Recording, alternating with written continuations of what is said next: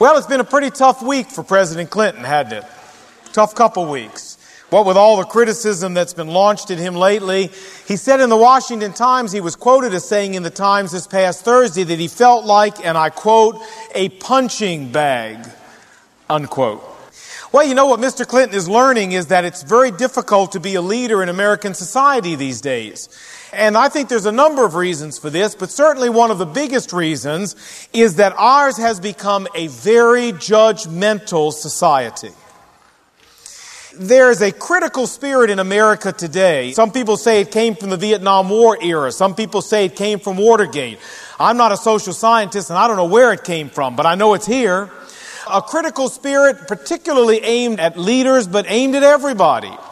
And it's a critical spirit that reserves the right not only to question people's actions, but to question their motives and their intentions and their heart as well. We've become a society full of Monday morning quarterbacks who are quick to assume the worst about other people and quick to rush to judgment. And that has made us as Americans a very difficult group of people to lead and a very difficult people to work with. Now, when we look in the Bible, what we find very interestingly is that this tendency to judge other people critically is not just an American flaw, but rather the Bible tells us that it is a deep seated blemish that runs through all of the human race.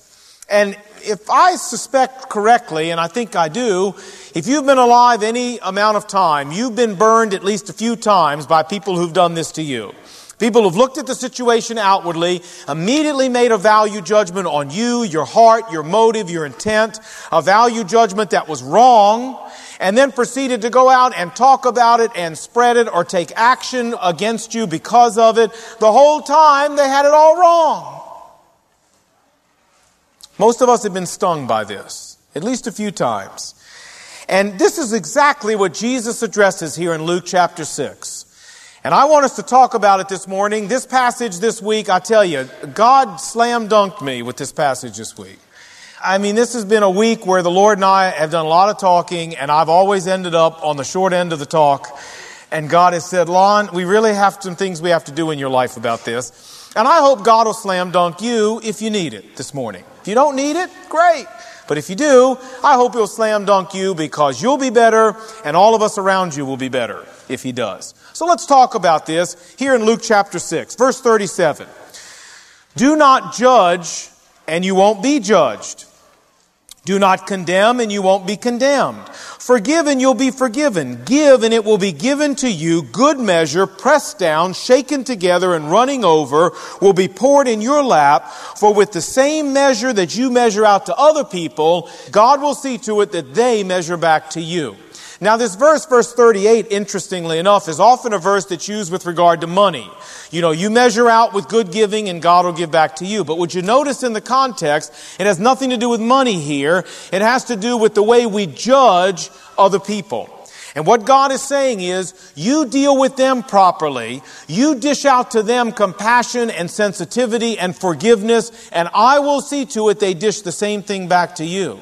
You deal out judgment and condemnation and harsh criticism, and that's what you're going to get back. Now, let's decide what he isn't talking about before we decide what he is talking about. What Jesus is not saying here is that it's wrong for us to have legal justice in society. Jesus is not saying that there's anything wrong with law and order, with rules and regulations that run a society. And he's not saying that there's anything wrong with men and women being appointed as judges to make sure that that law is kept. In order for society to work, there has to be law and order. There has to be rules and regulations. And there have to be men and women who have the responsibility to see to it those rules are enforced. We call them judges. And Jesus is not saying that this is wrong or that these people are doing anything incorrect when they're doing their sworn duty to enforce the law. That is not what the issue is here at all. The issue here that Jesus is talking about is the tendency that we all have to pass personal judgments on other people. He's not talking about the fact that we may disagree with them on some issue. That's okay. To say, I don't like that you're doing this or I don't agree with your position on that, that's one thing. But then to go beyond that and begin impugning them to begin looking at their motives and their character and their intentions, and to do what these two Greek words say, that's wrong. The first Greek word in verse 37, do not judge, means literally do not bring somebody to trial. Do not act as their prosecutor. And the second word, do not condemn, literally means do not pass sentence on people. Do not act as their judge and their jury. And so what Jesus is talking about is the tendency we all have to set ourselves up as the prosecutor, the judge, the jury, and sometimes the executioner of other people. All of that rolled into one, which is us. You know, I find I'm so prone to do this that it's just so natural to look at what somebody does or doesn't do outwardly and immediately extrapolate to their character, to their heart, to their motives. I do it almost unconsciously. And what's so sad about this is that so often I turn out to be so wrong about people. So wrong. And if you're really honest here this morning, I suspect that it's true for all of us that isn't it so that our first instinct in dealing with people is usually to act like Hamilton Berger and prosecute people rather than acting like Perry Mason and defending people? God wants us to see this for what it is that it's evil and it's wrong. And that's what I want us to talk about this morning. I want to give you four reasons why we have no business judging other people's hearts. And then answer the question, so what? Right. Let me give you those four reasons why we have no business judging other people's hearts. Reason number one, things are not always the way they look. Things are not always the way they seem when you first glance at them. And when we begin to rush to judgment on the way things look on the outside, we normally end up making bad judgments and making some big mistakes. I was sitting home about a year ago, last spring, in my study at home, pecking away on my Mac and working on my message, and the phone rang. And it was a lady on the phone, and she said, Is this Reverend Solomon? Whenever anybody calls me Reverend Solomon, I know it's not good. I said, Yes, this is Reverend Solomon. She said, Well, my name is so and so, and she gave me her name, and she says, I'm calling you from Georgia. She said, I work at the hotel where your high schoolers are staying on their spring retreat. Now, I knew she was from Georgia. And I said, Yes, ma'am. She said, Well, I called the church office and they told me that in light of what I wanted to talk about, they thought I should call you directly, and so here I am. I said, Okay, what's the problem? She said, Well, we have several problems. I said, Well, what are they? She said, Well, we've got your high schoolers running around all times of the evening, two, three, four o'clock in the morning, disturbing the other guests, disturbing the neighbors, carrying on like a bunch of rowdy people. I said, Okay. Um, she said, But that's not all. She said one of the maids here let themselves into one of the rooms and found beer cans stacked in the room over in the corner, all these beer cans stacked up. And I said, Oh. She said, But that's not all. I said, There's more? She said, Yeah, we let ourselves into one room and we found a guy and a girl on the bed together in the room. I said, Well, gee, our high school pastor's down there. His name's Bruce Wiley. Have you spoken to him about this? She said, Yes, sir, I have. And we did not get what we consider to be an acceptable response from Mr. Wiley. I said, Well, just where is Mr. Wiley right now? And she said, I don't know. I said, Would you find Mr. Wiley for me? She said, I'd be happy to. I said, And you have Mr. Wiley call me. She said, Yes, sir, I'd be happy to do that. She said, I just thought as the pastor, you might like to know this. I said, Yes, I'm glad you called me. Find Mr. Wiley. Well, I got a call about 20 minutes later from guess who? Mr. Wiley. And he picked up the phone and he said, Hey, Lon, how are you? I said, I'm not doing so good right now, Bruce. Um, I just got a phone call from down there, and here's what this lady told me. And I walked him through all the, he said, Lon, it's all a big misunderstanding. I said, it is? He said, yeah, I've talked to the lady, but he said, I can't make any headway with her. It's all a big misunderstanding. I said, well, Bruce, here's what I need. I gotta tell you, here's what I need. I need you to have the manager of the hotel call me and tell me it's all a big misunderstanding. Do you understand what I'm saying to you? I need to hear back from the hotel. And see, folks, I had a vested interest because my older son was in the room with the beer cans. So I was real concerned about how things were going down here. Well, I sat there at home while the phone was silent and the phone was silent and the phone was silent. And I couldn't work on my message. I couldn't concentrate. I was just completely upset. Then the phone rang. And it was the manager of the hotel, and she said, Reverend Solomon. Yes, ma'am. I'm calling, she said, to apologize to you. I said, Well, this is a good start. I'm glad we're starting like this. She said, You know, we investigated and we found out that all those people running around making all that noise in the middle of the night, it was not your high schoolers, it was some other people from the community. I said, Okay, that's good. She said, and you know that boy and the girl that we told you we found there in the room, that they were sitting on the bed fully clothed and they were watching The Price is Right. I said, well, that's good. Keep going. You're on a roll. And she said, You know those beer cans? I said, Yes, ma'am. I'm very interested in those beer cans. She said, We actually found out they were Fresca cans, but we don't have Fresca down here, and the maid didn't recognize them, so she just assumed they were beer cans. I said, Ma'am, I really appreciate this call. You've made my day. She said, I really apologize for any inconvenience or heartache we've caused you. And I said, Ma'am, you caused me a lot of heartache. But I'm really glad we got this straightened out. What did I learn from this? Things are not always the way they look. Man, I was ready to go charging off when I got that first phone call. But I'm sure glad I waited to get the second phone call from down there because things were not the way they looked. And you know, when it comes to judging other people, things are not always the way they look either. And when we rush to judgment and we look at people and we immediately decide what's in their heart, we're usually wrong. Things are not always the way they look. Number two, only God really knows what's in a person's heart. Reason number two why you shouldn't be judging other people's hearts? Because only God knows what's in a person's heart. Only God is the one that can really make correct judgments about other people's hearts. I don't know about your heart, but I'll tell you about mine. My heart is so complex.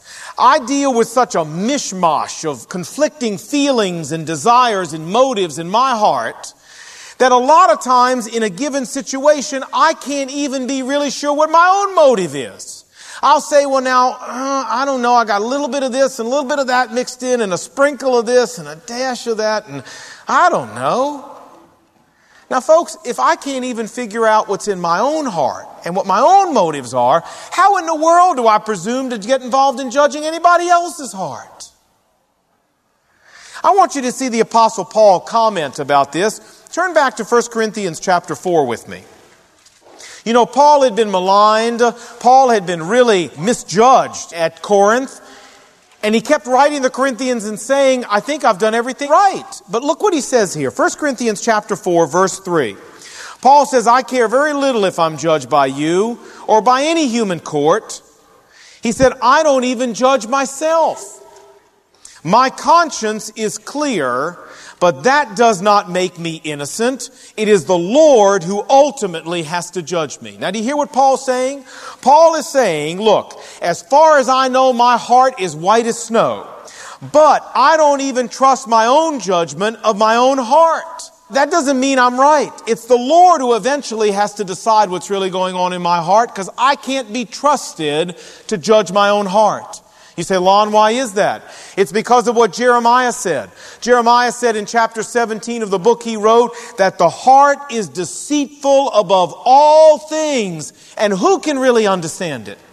Friend, our hearts are so beguiling, they're so sneaky, they're so tricky, that we're able to justify our own behavior while we condemn that very same behavior in other people. We cannot be trusted to sit in judgment even over our own hearts. I'm reminded of the story of David in the Old Testament. Do you remember David went out and committed adultery with Bathsheba? Bathsheba belonged to another man. She was the wife of a man named Uriah. And David had lots of wives, but he didn't like the wives he had. He wanted Bathsheba. And he took her and he killed her husband. And then it was business as usual with David. One day, Nathan the prophet came in to see him. He said, David, I need to say something to you. David said, Say on. He said, You know, we've got something in the kingdom that's really a mess here. You need to know about it. David said, What is it? He said, Well, there's this man in our kingdom, and this man has a whole bunch of sheep to himself. But you know what? He didn't like any of his sheep. There was another man living near him who only had one little itty bitty sheep. And this little itty bitty sheep was his favorite sheep, and it even slept in bed with his children, and he loved that sheep so much. And you know what that rich man did who had all those sheep? He decided he didn't like his sheep. He was going to go over and take that sheep from that other man who only had one of them. And so he went over there and took that man's one and only sheep away from him, even though he had a whole bunch of sheep of his own. And the Bible says David went ballistic. David was furious. He stood up and he was indignant. And he said, We're going to find that man and we're going to punish that man and that man's going to pay back for what he did. What he did is wrong. This is a complete disgrace. And Nathan the prophet pointed his finger at him and said, David, you're the man. You're the guy. You had all the wives you could have possibly asked for. But you weren't satisfied, were you? You had to go take Bathsheba from a man who only had one. You're the man. Now, you explain to me how David could have been so infuriated and so angry and so indignant when he heard the story about another man, but somehow he never connected it up that he had done the very same thing. You know how? It's because of what Jeremiah said. Our hearts are deceitful above anything you can imagine.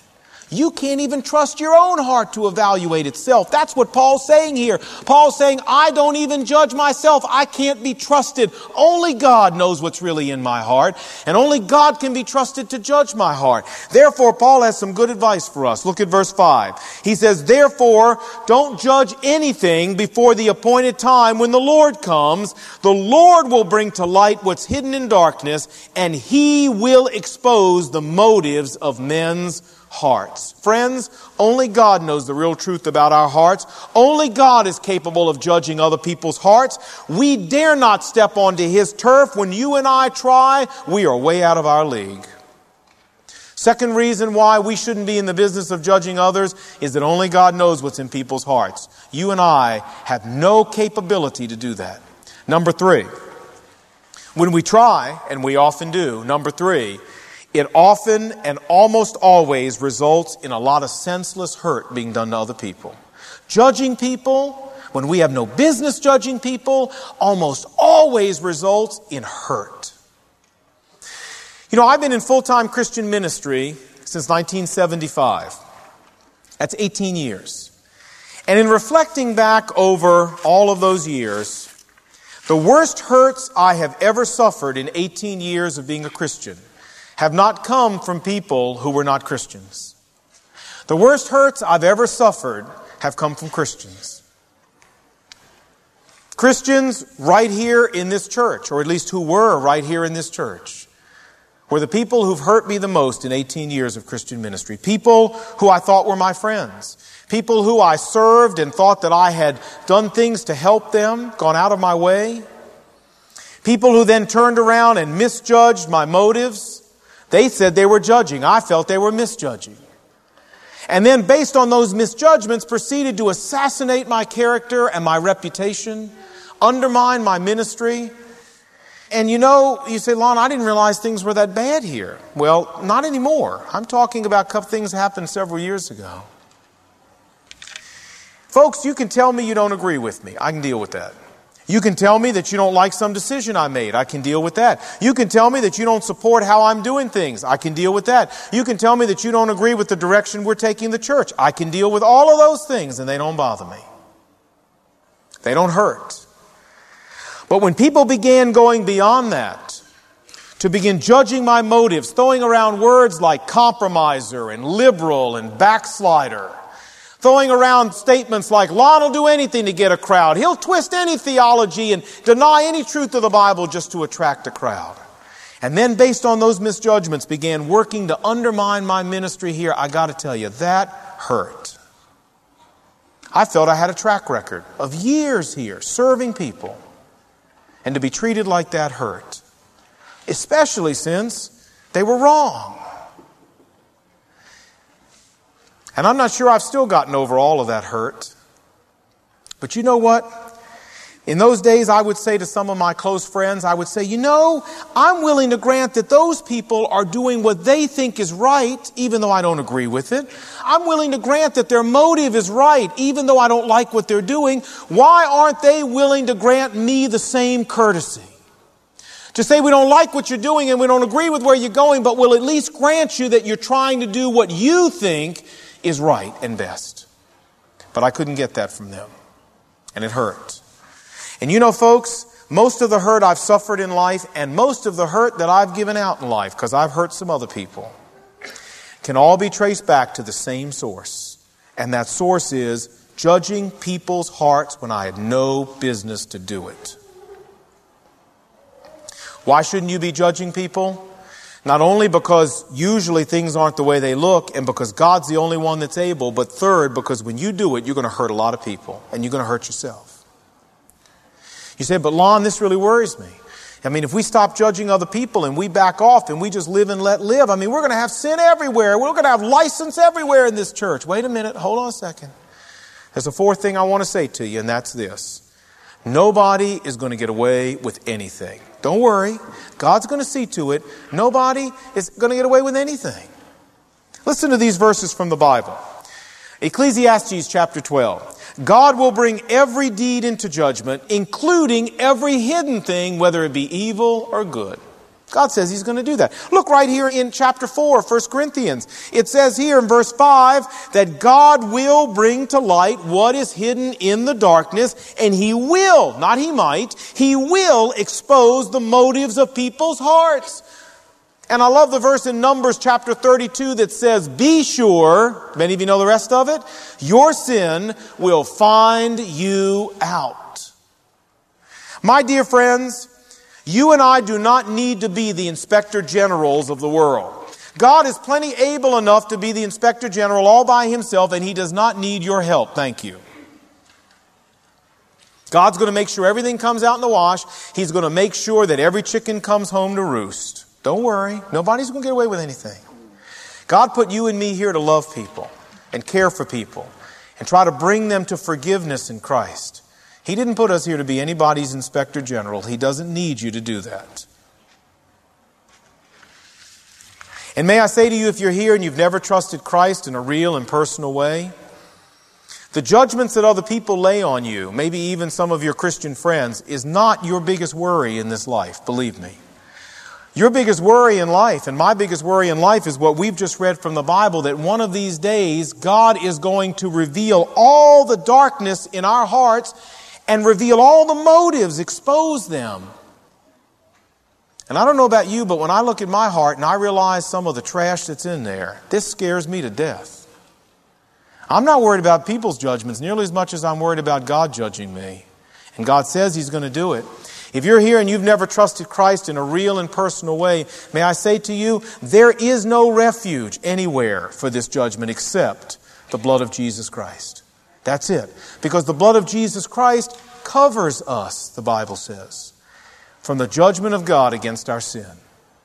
And if you're here and you've never run and taken refuge in the blood of Christ to pay for your sin, I want to challenge you to do that because this is the judgment you and I are going to face otherwise, and it is not going to be pretty. Well, here we are. What have we learned this morning? We've learned that things are often not the way they look. We've learned that our hearts are so complex and tricky that only God is able to judge them. We've learned that when we try to overstep God and we try to begin judging other people, we hurt a lot of folks. And we've learned that nobody's going to get away with anything. We can all relax. God's got this whole show under control. So you say, Lon, what that means is we need to stop judging. You're right. You say, but Lon, you don't understand. Judging others comes natural for me. I was born this way. It's part of my autonomic nervous system, Lon. It's like breathing for me. I look, I see, I judge. It's like Julius Caesar. I came, I saw, I conquered. I look, I see, I judge. Easy for me. How am I going to get on top of this, Lon? I don't know how to stop doing this. I'm just a judgmental person. Well, that leads us to the question so what? How are we going to deal with this? If we know what, how are we going to do it? Back to Luke chapter 6 because Jesus gives us the answer. Luke chapter 6. I want you to see what he says in verse 41. He says this Why do you look at the speck of sawdust in your brother's eye and pay no attention to the plank that's in your eye? How can you say to your brother, Brother, let me take that speck out of your eye? I'll get my tweezers. When you yourself fail to see the plank in your own eye, you hypocrite. First, take the plank out of your own eye, and then you'll be able to see clearly enough to take the speck out of your brother's eye. See, this is where I got slam dunked this week. Right here. I was doing all right till I got here. Then I got dunked. Because Jesus says that the splinters that we see in other people's lives usually just represent telephone poles that we have in our eyes. And psychologists tell us that this is true. They tell us that what people often judge so harshly in others and are so critical of in others are usually what those people are most guilty of themselves. The technical term for this in psychology is projection meaning that we're not dealing with the things in our own life that we subconsciously know we need to deal with. So when we see them in others, we project our anger and we project our frustration and we project our guilt onto them and we get mad at them. You want to know what your biggest problems are? Look and see what you get the maddest at other people for doing. That's why you beep your horn all the time at other people, because you're a lousy driver. and you know it. Now, there's an old Yiddish proverb that kind of sums this up. It says, The girl who can't dance says the band can't play. True? The girl that can't dance says the band can't play. We're masters at this. Jesus says we're also hypocrites when we do it. And we in the Christian world, we're great at this. In fact, some of the greatest damage we have done to our reputation in the world comes because of this very thing right here. Not dealing with the telephone poles in our own eyes, but being so quick to go out there and deal with all the splinters in everybody else's eyes. Boy, I think of this, I think of Jimmy Swaggart. Remember when all the news about Jim Bakker hit the papers? About how he had an affair with Jessica Hahn and all the things that were going on down there. And Jimmy Swaggart, brother, he comes on television on Nightline and he's just railing against Jim Bakker. He's just condemning Bakker all over the place. And he says on national television that Jim Bakker is a cancer that needs to be cut out of the Christian community. And then what do we find out? We find out that Swaggart's running around and doing the very same thing at the very time he's on national television being so condemning of Jim Bakker. He's going out after his crusades and running around finding prostitutes himself. You say, Lon, no wonder we look so stupid out there. You're right. No wonder our reputation isn't worth much with most people out there. You're right. No wonder we look like we're playing some kind of big game. You're right. We only have ourselves to blame. We're willing to be so understanding when it comes to our own faults, but we're not willing to be that way when it comes to other people's. Folks, you know something? Jesus tells us how we can get over this. He says very simply, train the microscope on yourself. If you want to look at sin under a microscope, that's fine. If you want to be brutal in dealing with sin and ruthless with dealing with sin, that's great. Be ruthless about dealing with your sin. Be brutal about dealing with your sin. You want to turn the telescope on somebody's life, turn it on your life. Go to work on the telephone poles you got. And you know what I found when I've done this? The most fascinating thing. I found that the more I'm willing to see my problems for the big old ugly telephone poles they really are, the more other people's problems begin looking like little splinters by comparison. The harder I get when it comes to judging myself, it seems like the easier I get when it comes to judging others. The more honest and humbled I get about my own weaknesses, it seems like the more gracious and sympathetic I become in dealing with other people when they're trying to grapple with their weaknesses. And the reason is that I begin having an attitude in myself that says this, Lon, if you're trying as hard as you can to get this right, and this is the best you can do, which isn't very good, then how in the world are you going to get off condemning somebody else who's trying as hard as they can, huh? If this is the best you can do, what gives you the right to condemn them?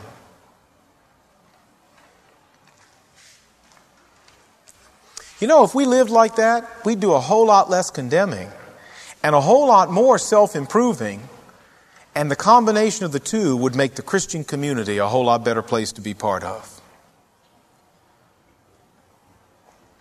But see, we got to put the microscope where it belongs, not on other people, on you and me. I was fascinated by the interview a couple months ago that Oprah Winfrey did with Michael Jackson. Did you see that? I didn't know much about Michael Jackson. In fact, I don't think anybody knew much about Michael Jackson. But it was a fascinating interview. I found him to be a very likable person. I'm not a real fan of his music. I don't listen to a lot of Michael Jackson's music, but I have heard some of it. And there's one song that he does that I really, really like. It's off the Bad album. And you may not know this, but it's a song that he did along with Andraé Crouch, the great gospel star, and the Winans, the great gospel group. And the name of the song is Man in the Mirror. I don't know if you've heard it, but it's a tremendous song. And here's how the chorus goes. The chorus says, I'm starting with the man in the mirror. I'm asking him to change his ways. And no message could have been any clearer. If you want to make the world a better place, take a look at yourself and then make a change. When I heard that song for the first time, I said, I like this song. This may not be a song that sings a Bible verse, but this is a song that encapsulates a Bible truth.